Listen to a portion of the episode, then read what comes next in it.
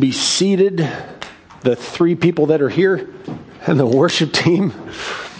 Hey, as the worship team's taken their place, I, I would like to recognize the fact that the worship team did brave the apocalypse to come in and lead us in worship today. Um, and so I want to, I want to, I want to thank them for doing that. Um, uh, it was, it's just, it's great to have live worship. So I thank you guys for coming in and doing that. I would also like to personally recognize, come up here, Pastor Todd. Come here, Pastor Todd. We're going to put him on the live stream. You know, for, for years, Pastor Todd has fought me tooth and nail to invest in the monies necessary for online church and online streaming. There were many times when I said, Todd, it's a waste of money. There's no reason to do all that. Todd, this is your moment to shine. This is, so I just want to say thank you for, uh, for making it happen, Todd. Good job. Uh, and all the tech team that came out today to make it happen with all the cameras and the streaming. We got Tucker and Casey and uh, Jody and Kyle, and it, it takes a lot of people to make this thing happen. So I just want to thank you guys for, for that because we're ahead of the curve today. We never knew it was going to be as important as it is now. Um, for those of you that are watching, I want to thank you for watching with us online today. This is odd for me and us as a church to do. Uh, really, like probably 99.5% of our people are watching online today and aren't here in person. And so I'm going to try my best to talk to you through the screen and ignore the people that are in the room. But but you guys can amen me and help me as I do it.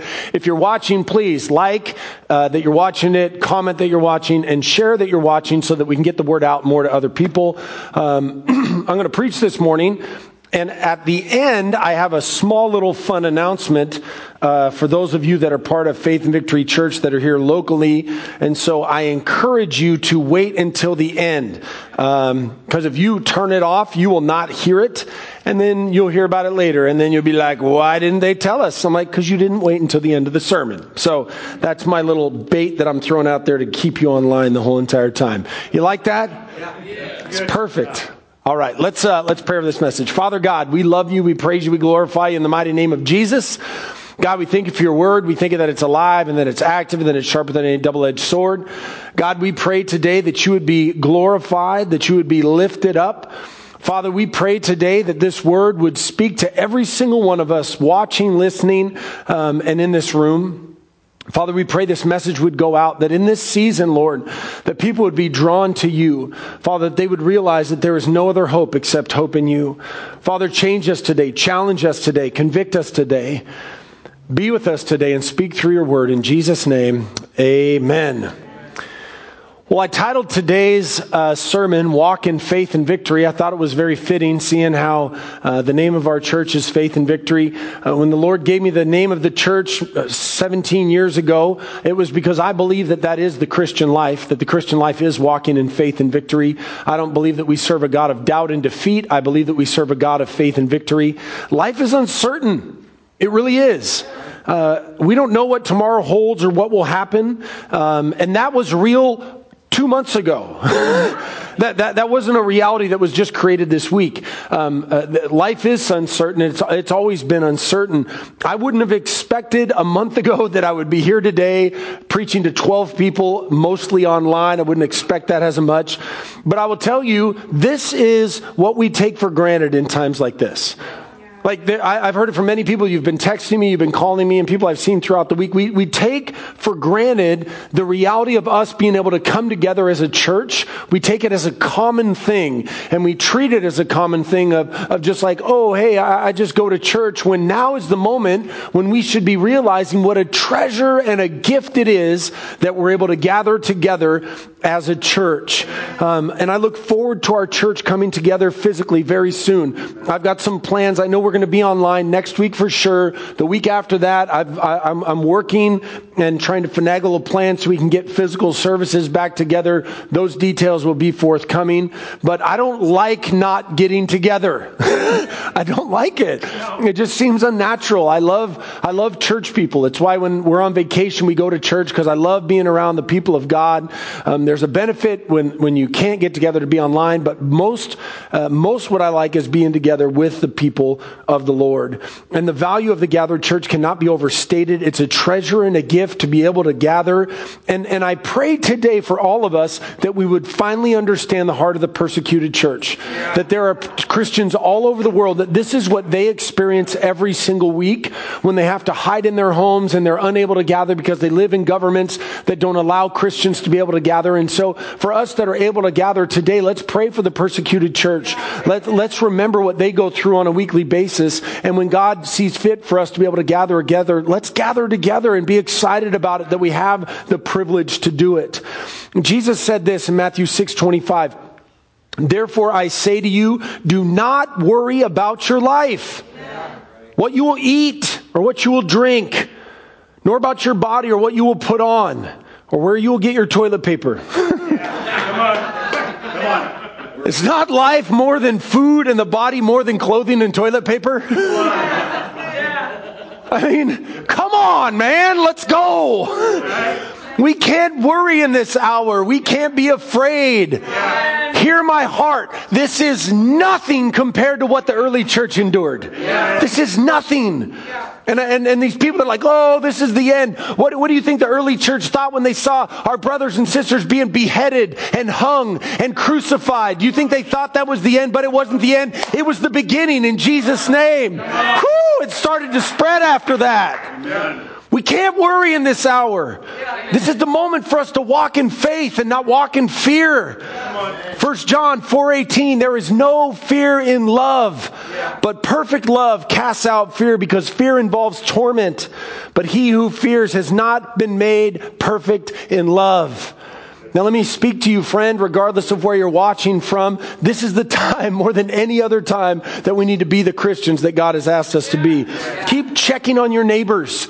This is the most natural time that you can walk over to your neighbor's house, knock on the door, and say, Hey, man, I just wanted to check on you. Are you doing okay? Do, do you need some food? Do you need some toiletries? Is there something that you're missing? Because in this time, uh, if God can multiply loaves and fishes, He can multiply anything else.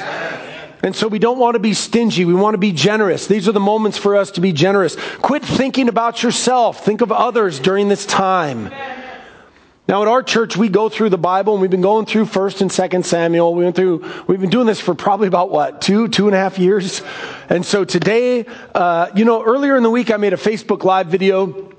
And I thought maybe I was going to skip over the scripture because I was so behind in my study of my sermon that I thought maybe, oh, I'm going to preach on something else. But then I went to the scripture for this week and I realized it works. Like the, the scripture for this week, it, it's almost like God knew where we were going to be and he planted this little scripture right in the middle of it. So for those of you that are normal faith and victory people, we're going to just continue with Second Samuel this morning.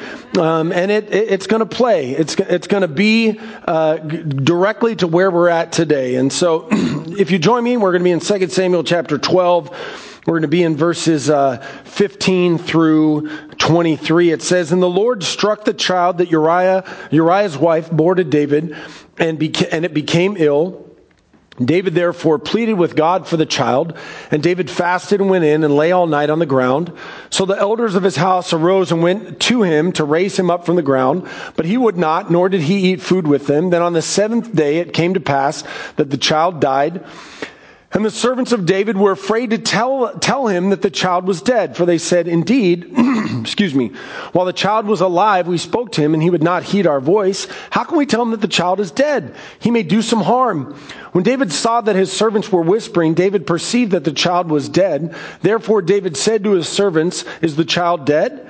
And they said, He is dead. excuse me, I don't have the virus. Every time you cough, you have to be like, I don't have the virus. So David arose from the ground, washed and anointed himself, and changed his clothes, and he went into the house of the Lord and worshiped. And then he went to his own house, and when he requested, they set food before him, and he ate. then his servant said to him, What is that this that you have done? You fasted and wept for the child while he was alive, but when the child died, you arose and ate food. And he said, While the child was alive, I fasted and wept, for I said, Who can tell whether the Lord will be gracious to me that the child may live? But now he is dead. Why should I fast? Can I bring him back again? I shall go to him, but he shall not return to me. Um, it, just to bring you up to speed, if you uh, haven't been watching on a normal basis, uh, we, have been going through the life of David, and last week we talked about David had relations with a woman that wasn't his wife. God was very upset with it. David repented of it, but God said there's going to be consequences for your sin, and the sin is your child is going to die that was a product of this uh, uh illicit marriage. Uh, g- g- the, the scripture's interesting. It goes so far to say, and the Lord struck the child that Uriah's wife bore to David. They didn't even call it David's child child. They called it the, the, the, the child of Uriah. That's how much God was like, this is not a good thing. It's not even going to be your son. And so what we see is David's response to when calamity comes into his life calamity is coming and that his son is going to be killed. And David is outline, uh, is showing an outline of what a, because last week we saw how he was a repentive man. And so now today we see what his life looks like after repentance. How is he going to respond when calamity is coming at his door? He knows that God said his child was going to die. And so he's walking through this in a very uh, godly way. It says that he went and he laid down on the ground and he prayed and he fasted.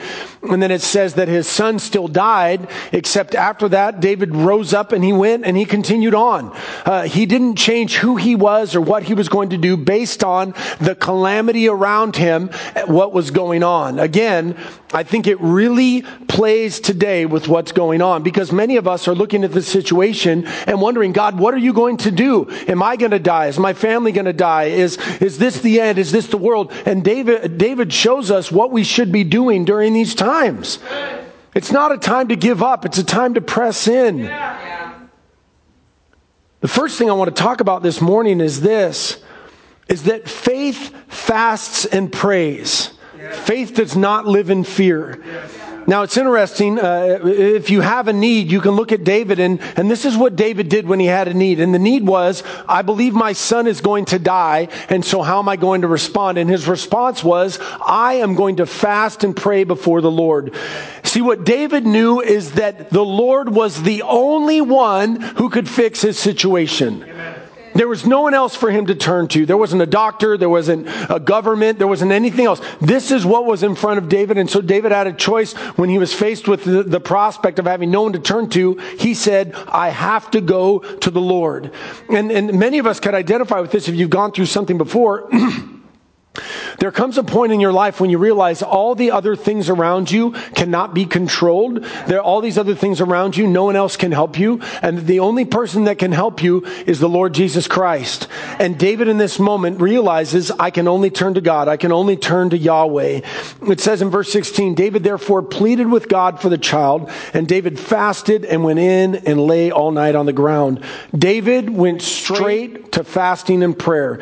He was humbled before God. He went with a heart condition that said, God, I know I've done wrong. God, I know that this may be the judgment that's coming upon me based on my past uh, uh, experiences and past actions. But God, I'm asking you today, knowing that you are the only one that can fix this situation. No one else can fix this. So I'm going to go to you, God. I'm going to believe in you, God. Here's an interesting thing about fasting is that fasting doesn't change God. It changes you. Yeah, it prepares you for what God is going to do next.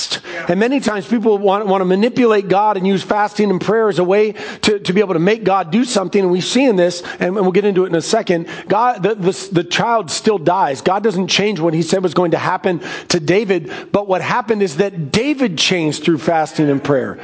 David changed what he was going to do. You look through Nehemiah and Ezra and Isaiah and Jeremiah, there, there's stories of fasting and how they acted different after they fasted and after they prayed.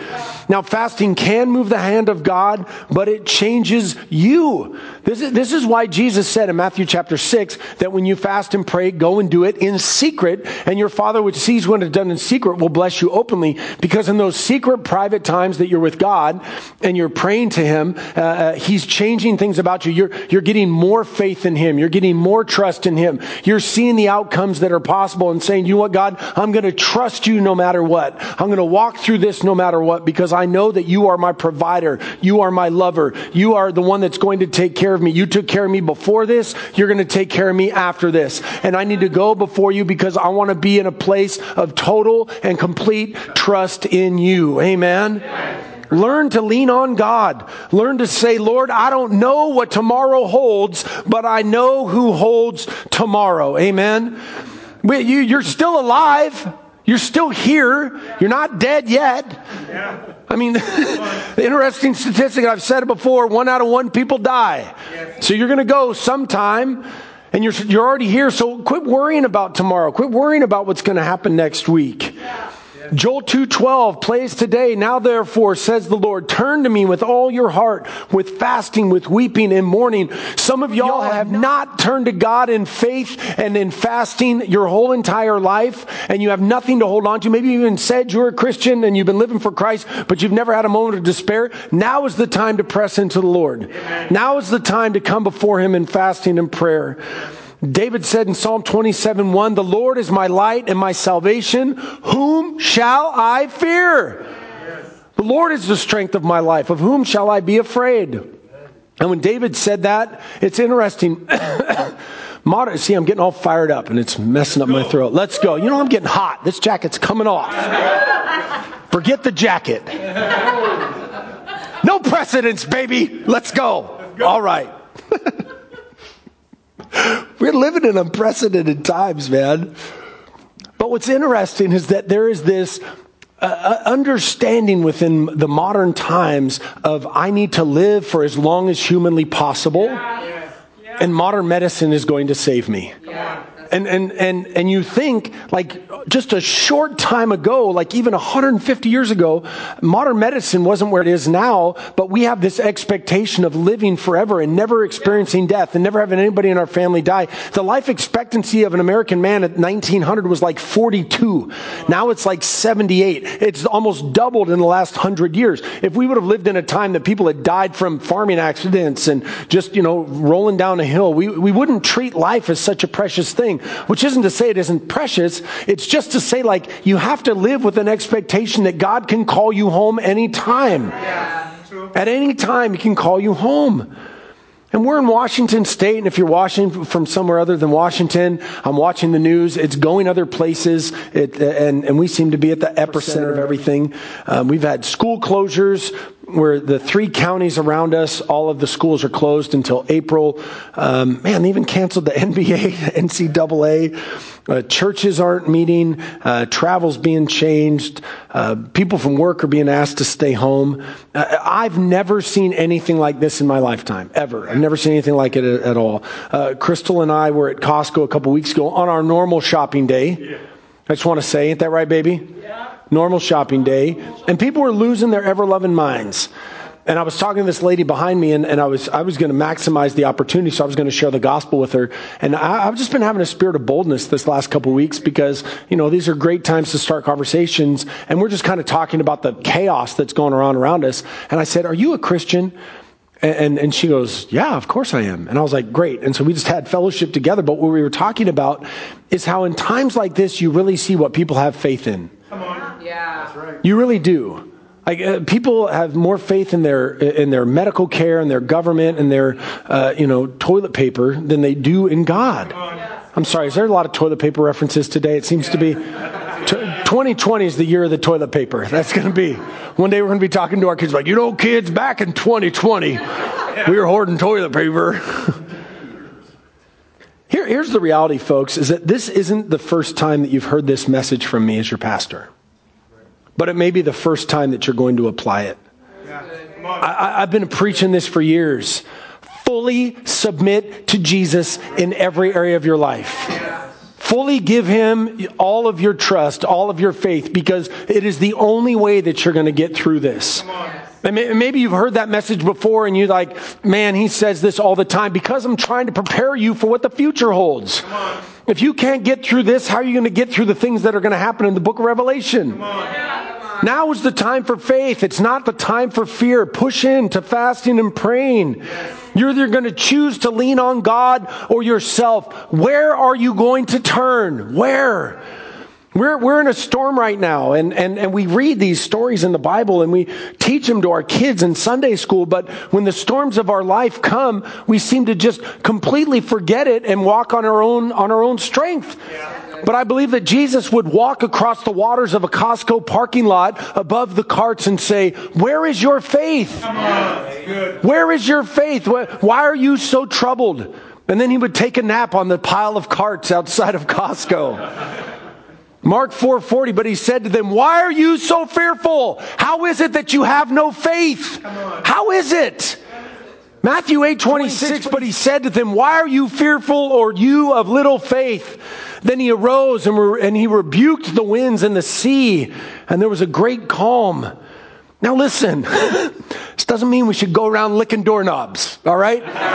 It's not what this means. Because some, some people want to act in utter and complete defiance and be like, well, I'm going to walk by faith and, and, you know, I'll share a fork with someone with the disease. And uh, I'm not at that level yet, but you shouldn't have to walk. You, be prudent, right? I wear a seatbelt. I, you know, I, I, take my medication. I don't go skydiving. Like I'm, I'm, I'm very prudent to keep myself safe, but I still trust God with the outcomes of my life. Amen. Are you sick right now? No. Are you fed? Yes. Are your bills paid? Hopefully so. You should trust God during this time. Psalm 9:10 and those who know your name will put their trust in you. For you, O Lord, have not forsaken those who seek you. Has he not taken care of you thus far? Has He not sustained you thus far? Many of you have been through surgeries and sickness and, and, and job losses and family deaths, and you're still here today. God has still sustained you. God has still loved you. And, and God's going to continue to take care of you through this. He will not forsake you. Trust in Him during this time fully, fully trust in Him. Joshua 1 9, have I not commanded you, be strong and of good courage? Do not be afraid nor dismayed, for the Lord your God is with you wherever you go. We, again, we're going through these times that are difficult, but uh, read your Bibles. Think, think about the Israelites that had to live in the desert for 40 years, or the early Christians, or people that had to live in caves. And we're at home with electricity and water watching Disney Plus talking about how we're going through it. You, you know? Like, oh, the kids are out of school. There's not a kid alive that's upset about that. Every kid's like, whoop. We want to make something bigger than it is. Yes, this thing is real, and I'm not minimizing that. Like, stay away from people. That's why we're having online service. But can we have a little bit of clarity about what this truly is? I mean, if I was in charge of the world, I would make everybody stay home for the next 14 days. I would just be like, bunk the whole world. Everybody just stay home. Don't leave your yard. Like when you were a kid, mom said, just play in the yard.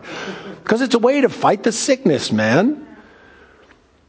The people around you are going to want you to give up while you're going through this, though. Because again, your, te- your faith is going to be tested during this time. It's interesting, verse 17, it says, So the elders of his house arose and went to him to raise him up from the ground but he would not, nor did he eat food with them. When you, when you push into God during these times and those others around you are fearful, they're going to try to turn you away from God they're going to say, "Man, you, you're a, you're a dummy for trusting God during this. You're, you're you you. This is the point where you have to come to the reality and put your faith in science, and not put your faith in Jesus. Man, I'm putting my faith in Jesus.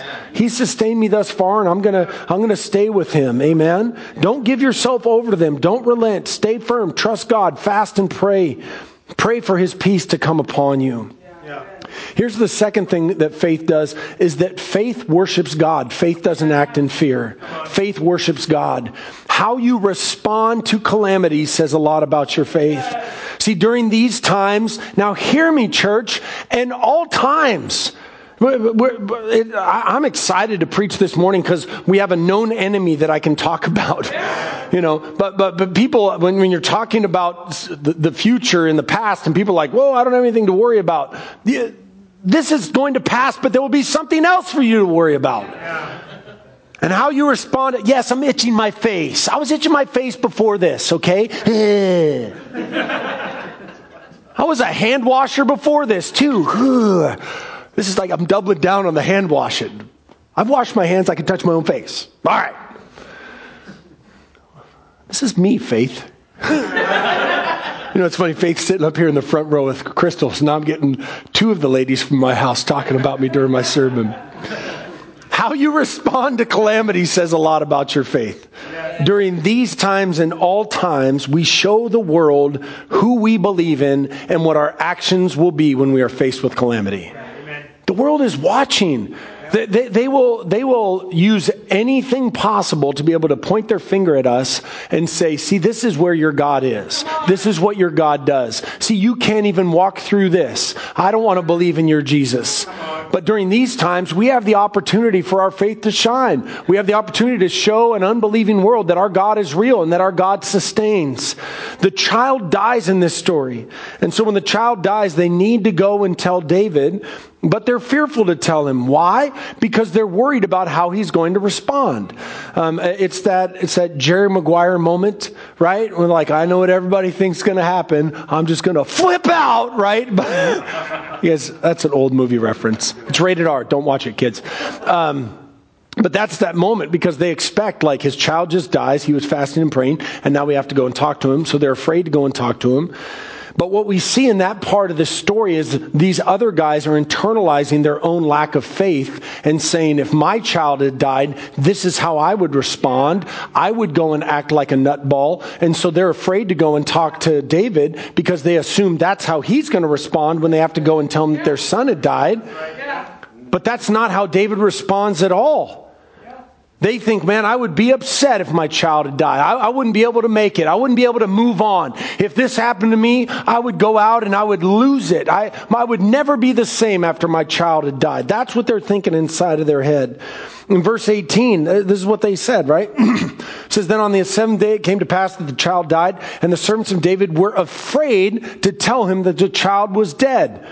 They were afraid to tell him that the child was dead. And, and this is the most beautiful part of this story. I love it. It says, verse 19, when David saw that his servants were whispering, David perceived that the child was dead. God had already told him that his child had died. They didn't even have to tell him. Therefore, David said to his servants, Is the child dead? David's the one that asks. He says, Is the child dead? And they said, He is dead. Watch this, verse 20. So David arose from the ground, washed and anointed himself, changed his clothes, and he went into the house of the Lord and worshiped. He went into the house of the Lord and worshiped. That was David's response. I fasted, I prayed, I went before the Lord, and my son died. But I'm going to go worship the Lord. This is going to be my response. I know that I did this bad thing with Bathsheba, and this is God's punishment. I deserve it. I'm still in pain. I fasted, I prayed, I asked. God said no but I'm going to go worship the Lord. Amen. I'm going to go to the house of the Lord. I, I, don't know where else I can turn except in a time such as this. I've got to worship Him. I've got to praise His name. I've got to be in His presence. It's no wonder that David wrote the most of the Psalms because he had a heart of worship. He went through more in one chapter of the Bible than most of us would go through in a lifetime. But he was a worshiper. He chose to worship God in the midst of it. It reminds me of Daniel uh, 3:17 when they when they went in and it says if that is the case our God of whom we serve is able to deliver us from the burning fiery furnace and he will deliver us from his hand but if not let it be known to you, O king, that we do not serve your gods, nor will we worship the gold image which you have set up. Even if God doesn't do what you ask him to do, you can still worship the Lord. Amen. Just because you pray and you ask, God, don't do this, you have to believe uh, in the sovereignty of God. Yeah. You didn't choose to live. You don't, and this is why, side note, I don't believe in assisted suicide. You didn't choose when you came in. You don't get to choose when you go out. And God can use however means or times to call you home whenever it's going to be. David may not have agreed with the outcome, but he had the right response. I'm going to worship. That's what I'm going to do. I'm going to worship the Lord. I'm going to go before God. I'm going to praise Him and I'm going to lift Him up. This is why he was able to say in Psalm 122 1, I was glad when they said, Let us go to the house of the Lord. Yeah. And this, this is what is like and, it's the hardest thing for me right now is that I'm, I'm not afraid. I'm not concerned. I'm not worried. I just want to be in the house of the Lord. And, and for the handful of us that are here this morning, dude, I can't lie to y'all that are watching online. It feels good to be here. It just, it feels like home. I, I, I hate being away from my church family and I hate being away from my church. There's a sweet spirit that rests in here. I pray that it's coming through today. But you can still enter into the presence of God without being in a physical building. You can get on your knees with your family. This is a great time to teach your kids how to worship. Turn on some worship music. Get on your knees. Quit watching so much television and start watching, watching some worship stuff. We've got to come together and call to God collectively. I mean, even today, the president called out today to be a national day of prayer. And I'm like, thanks, president, but every day is a national day of prayer. Every day should be a national day of prayer where we call out to God and we worship Him. What does it mean to you? Where's the first place you turn when things are going sideways in your life? Who do you trust and where do you turn? Do you trust in your family? Do you trust in your friends? Do you trust in your finances? Do you trust in your own plans, your own purposes? Or do you choose, choose to worship God?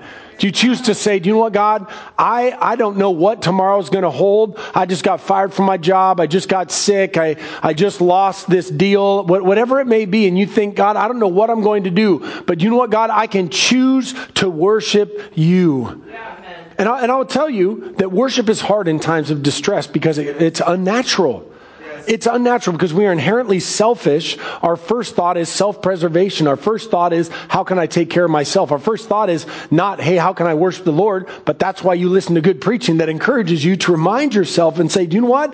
I'm going to choose in this moment to worship the Lord. I'm going to choose to look up to the heavens. Amen. Amen. It's what God desires. Because here's the truth, folks. You may not be able to control anything, but you can control what your mouth and heart does. Yeah. You, you can't control what they're selling at the stores. You can't control what the work does or the school does, or the government does. You, we don't control those things, but we can choose to worship. Yeah. We can choose to say, you know what? I'm just going to worship God. He's taken care of me so far. I'm going to worship Him. I may not even get the outcome that I wanted, yeah. but I'm still going to worship the Lord. I'm still going to lift up His name. You start to have that type of mindset and you begin to accept life a whole lot easier. You have a lot less demands and you go through life much, much easier. Just worship the Lord through it. Amen. Psalm 95, 6. Oh, come, let us worship and bow down. Let us kneel before the Lord our Maker. You can choose to worship. You can choose to lift up His name. You might be scared. You might be worried. You might be doubtful. You may not think that you have enough, but the God of enough is worthy to be worshiped. Amen. He's worthy to be worshiped. He's, his name is over everything. His name is great over everything. Worship Him. You don't know what the future holds. Worship the Lord. Just worship Him. You, you may have even committed sin. Worship the Lord. Turn from your sin and worship Him. Yeah.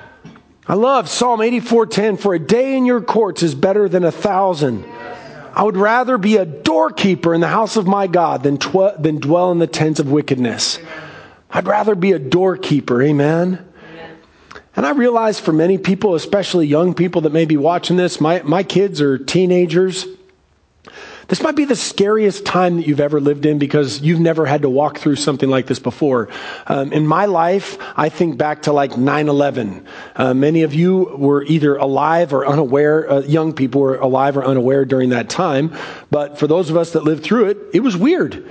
Like it, it, it was creating a new reality, but we got through it. And, and, and, before that, there was, you know, the Desert Storm War, and there was Vietnam War, and there was JFK assassination, and there was the bombing of Pearl Harbor, and World War II, and World War I. Like, the trajectory of America, there's always big events that happens. This is the big event of our, of, of our, I don't know, lifetime, or at least for my kids' lifetime. This is the event. This is the moment where 10, 20 years from now, they're going to talk to their kids about what they went through and how they got through it. Yeah. And we're going to get through it, man. It's, it's, a, it's a new reality. But just like when the skies were quiet over 9 11, we got back on the planes eventually. And just as even now, we're just, you know, church is a little bit different and school's a little bit different and work's a little bit different. It's just going to be a new reality and it's going to be fine. We're going to get through it. And so right now is the time to worship God through it.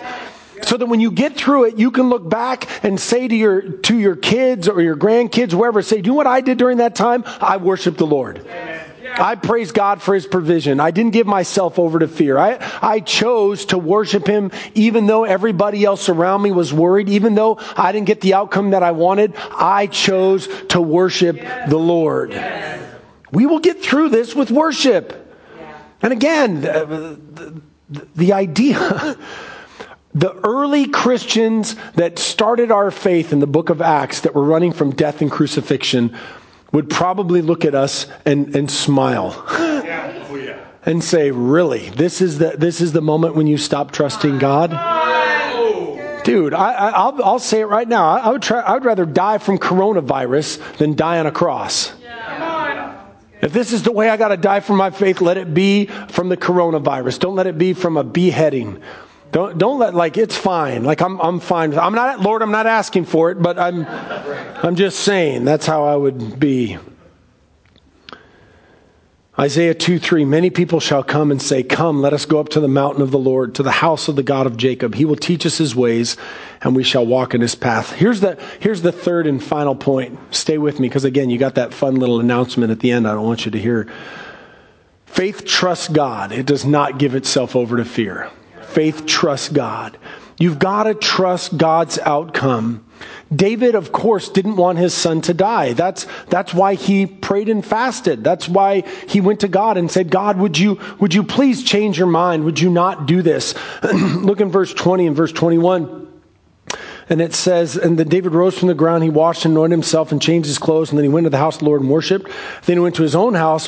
When he requested, they set food before him. And then he ate. And then the servant said, What is this that you have done? You have fasted, wept for the child while he was alive. But when the child died, you arose and ate food.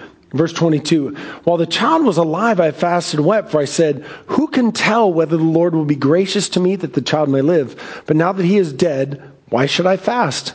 Can I bring him back again? I shall go to him, but he shall not return to me. That was utter and complete trust with God's outcome. Yeah. He, he, he prayed and asked for God to not kill his son. Uh, God uh, killed his son. And then he says, You know what? Even though this happened, which I didn't want to happen, I worship the Lord, and now I'm just going to move on. I'm just going to move on, trust in God. I'm just going to, and, and, and the people there didn't understand, like, I don't understand. You, you, did, you fasted and prayed to save your son, and now that he's dead, uh, you're going to go back to eat and live in your life in a normal way. And David's like, but we already walked through it.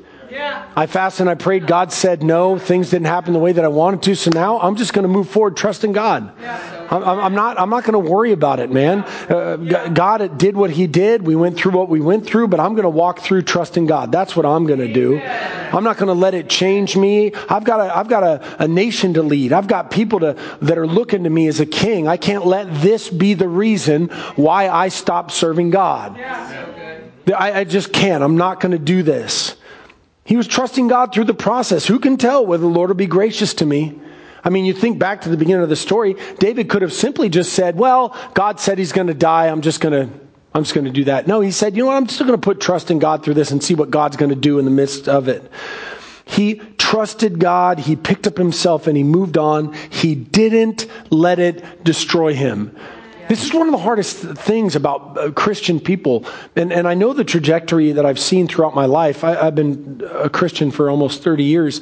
And whether it was in high school, college, or my, my young adult life, I've seen people that the smallest thing will get them to stop serving God. Oh, I lost my job, or someone said something to me, or someone hurt me, and so now I'm no longer going to be a Christian. Now I'm no longer going to serve Him. How, did, how, how does something so small change the trajectory of your life. How does that happen? I mean, you, you think of pastors that I know that, that they've had family members commit suicide. They stayed in the pulpit. Family members that had died in car crashes. I mean, you think of like Steven Curtis Chapman. You guys know the story. His son backed his car over one of his kids and killed him. And Steven Curtis Chapman continued to serve the Lord. He continued to love his son. He didn't let that change who he was. His songs got even better after that. But we let these tiny little things and say, well, God isn't God and God isn't real, and I'm going to let this be the reason why I don't serve him anymore. No, I'm going to serve the Lord. I'm going to trust him. Psalm 9:10 and those who know your name will put their trust in you for you O Lord have not forsaken those who seek you. Why do you think David was the one that wrote most of the Psalms? He trusted God more than most of us do. He experienced more in this episode than most of us will experience in our whole entire life. And so God puts these in the scriptures for us so that we could learn to trust God, that we can look at the life of David and say, if David can get through the death of a son, I can get through this, this period that I'm going through as well.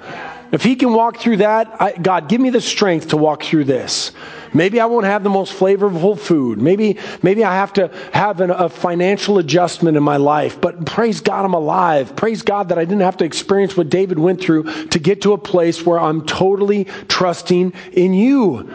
Proverbs 3 5, trust in the Lord with all your heart and lean not on your own understanding. What does it mean to you, friend? You need to trust God, yes. not anyone else. And I've been preaching this for years. You can go back online and look at many of my sermons. I, I, I really don't say much more. I, I, I say very simple things very emphatically. Fully submit to God, follow His word, trust Him in all of your life. Amen. And, and, and this is a time again where some of you have maybe never walked through this where you have to really appropriate your faith. This is your moment. This is your moment to learn to trust God. This is your moment that you walk away and say, God is real and God sustains me. Not just in the middle of an epidemic do you have to trust God. You have to trust God when things are good. Yes. When you're, when you've got a good job and your bills are paid and everybody's healthy, you got to trust God then just as much as you have to trust Him in the middle of a national epidemic. Yes. You've got to trust him. Matthew 24 43. But I know this that if the master of the house had known what hour the thief would come, he would have watched and not allowed his house to be broken into. I'm not trying to play into your fears, but I've read the end of the book, friend. This is nothing compared to what it's going to be like in the days of tribula- tribulation. And so this is an opportunity for us to bolster our faith. This is an opportunity for us to be able to say, man, I can get through this because I've got to be prepared for what's coming up next. One of my favorite scriptures in the whole Bible, Romans 8 28. And we know that all things work together for good for those who love God, to those who are called according to his purpose. I'm going to read you another scripture from Romans chapter 8. I'm going to let just uh, scripture preach to you this morning because this is. Uh, this is the time when we need to be in the scriptures more than any other time. This is our this is our faith. Romans 8 35. Actually, you know what? Let's start in 31. I know the tech team's like it's not on there, but they'll pick up on 35. What then shall we say to these things? If God is for us, who can be against us? He who did not spare his own son, but delivered him up for us all, how shall he not with him also freely give us all things? Who shall bring a charge against God's elect? It is God who justifies. Who is he who condemns? It is Christ who died, and furthermore, it is also risen, who is even at the right hand of God, who also makes intercession for us. Who shall separate us from the love of Christ? Shall tribulation or distress or persecution or famine or nakedness or peril or sword? As it is written, For your sake we are killed all day long. We are counted as sheep for the slaughter. Yet in all these things we are more than conquerors through him who loved us.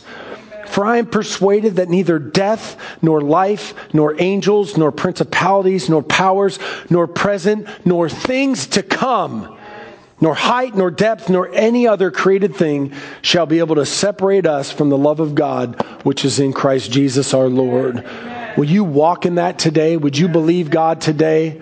Would you walk in faith and victory and not walk in fear? Because we serve a real God that will really be there with us as we walk through this together. Let's close in prayer before this announcement. Russ, if you'd play, please, that'd be great. Thank you. Hey, if you were watching this live stream today, we always end every single one of our services with a, with a gospel message. And the gospel message is quite simple. Jesus Christ came to save sinners. And if you are not a Christian, you are in your sins.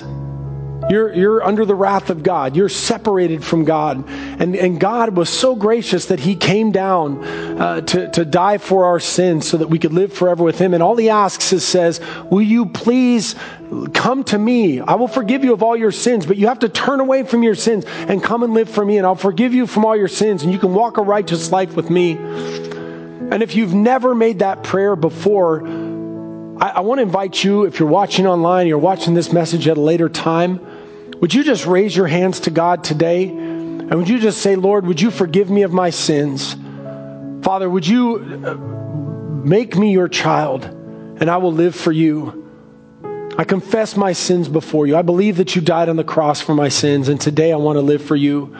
If you say that prayer today, the Bible says that you're saved. The Bible says that you're born again. The Bible says that you are walking with Him. I encourage you to find a Bible based church where you can get discipled effectively, where they preach sin and repentance, where you could learn how, it, how, how it's supposed to be as a Christian. Father, we pray today that you would use this word into our hearts, that as we go from this place today, and everybody that's watching online, that they would be encouraged, that they would be. Uh, um, excited about living for you this week. We look forward to getting together again online Wednesday night. We look forward to getting online together on Sunday, God. And we look forward to the time when we can gather again as your body in Christ. God, I, I just selfishly would like to say it'd be a whole lot easier if you could just come back this week. Just take care of all this and we can just go, go back home so we can live for eternity with you. Father, we give you all of our trust today. We give our hearts today. We love you today in the mighty name of Jesus. Amen. Amen. So here's the special announcement for those of you that are here locally. Uh, we're in Auburn. I know we got people watching in Bonney Lake and Renton and Covington and Kent and Auburn and Fife, Tacoma, Redmond. We got people all over the place. Um, at our church, we got a guy that. Um, works for a bread company, and every Sunday he brings uh, leftover bread for our church so that people can have it. He brought that bread today, and so I thought it would be fun. Uh, Crystal and I would love to see you, and so we're going to be in the parking lot for the next couple hours, just hanging out with bread. Um, I'm going to post a picture of the bread on Facebook um, just until it runs out. When you come, do not get out of your car. I will bring the bread to you. It's going to be like a drive-through, but we just want to greet you. We'll throw you a loaf of bread and through the car window and say hi. So, if you made it through the whole entire live stream and you want to come down for a loaf of bread, uh, what's it's 11:20. We'll be here until at least one o'clock, um, or until the bread run, or until the bread runs out, until the bread runs out. So look on Facebook when the bread runs out. The bread runs out. Um, if it doesn't run out, I'll start posting on Facebook about it, but I don't want to panic. I'll give uh, Faith and Victory people the first grab. So load up the kids, come through the parking lot. We'd love to see you. Thank you guys for watching online. We love you. We'll see you later this week.